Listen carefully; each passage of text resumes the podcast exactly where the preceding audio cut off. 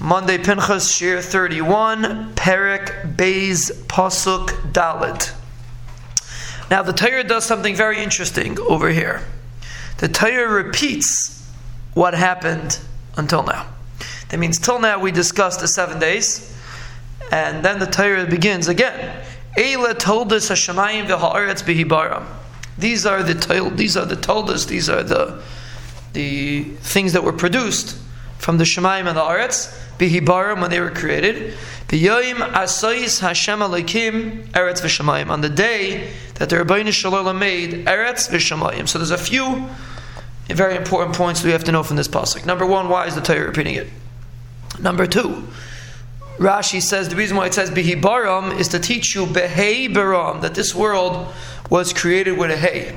Chazal Dash from Pasuk, Ki beka Hashem tzor olamim. The Rebbe Hashem created olamim with ka, with the name ka, yud and k.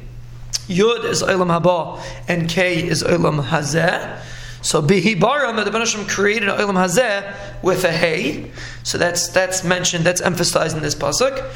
B'yoyim asayis Hashem Elokim eretz v'shamayim on the day that the Rebbeinu Shalom created eretz v'shamayim.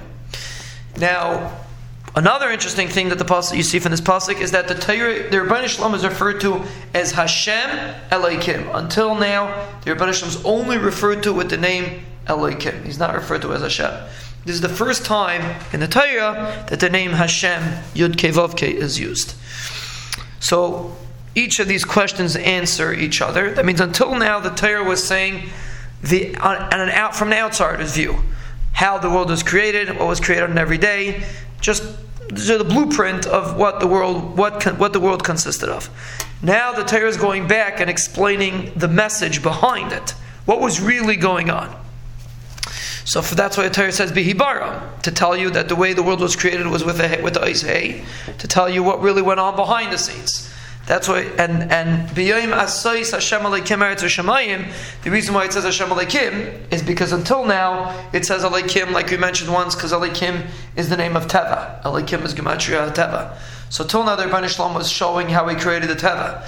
Now the Rebbeinu Shalom is showing the Ruchni is behind the way the world played out. He's going to discuss Adam Rishon, how Adam Rishon was really created. So then we mention the name Hashem. The name Hashem is the Hanhaga of Lamalam and Ateva, above Teva, and that's really the main Hanhaga that the Rebbeinu Shalom uses in this world. So therefore, when we're recapping what happened, we're saying Hashem Elokim. You're right, it wasn't Elokim. Until now, it looked like Elokim, but really, it was Hashem Elokim.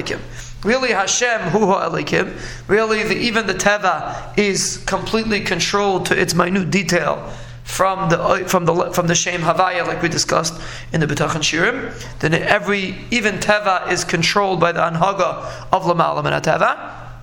So therefore, when we're recapping the way the world was created, we're saying we're giving a general overview. You should know the Rebbeinu Shalom created on the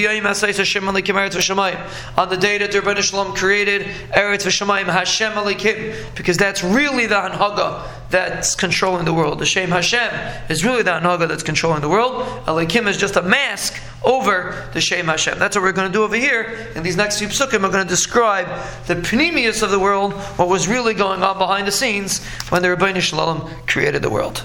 Rashi says that the reason why it says Hashem Eretz if the world was created in six days, not in not in one day, is because it's a remez that on the first day really everything was created and it just didn't come out until the later days. That's what Rashi says. That's how he learned this pasuk, which really goes with what we're trying to say. Till now, we said how everything played out on the outside, and now we're saying how everything, what's really going on behind the scenes. So therefore, over here, the Torah stresses on the day that the Ben created Eretz Shemayim, which was really the first day. Everything was on the first day, and everything only came out on later days.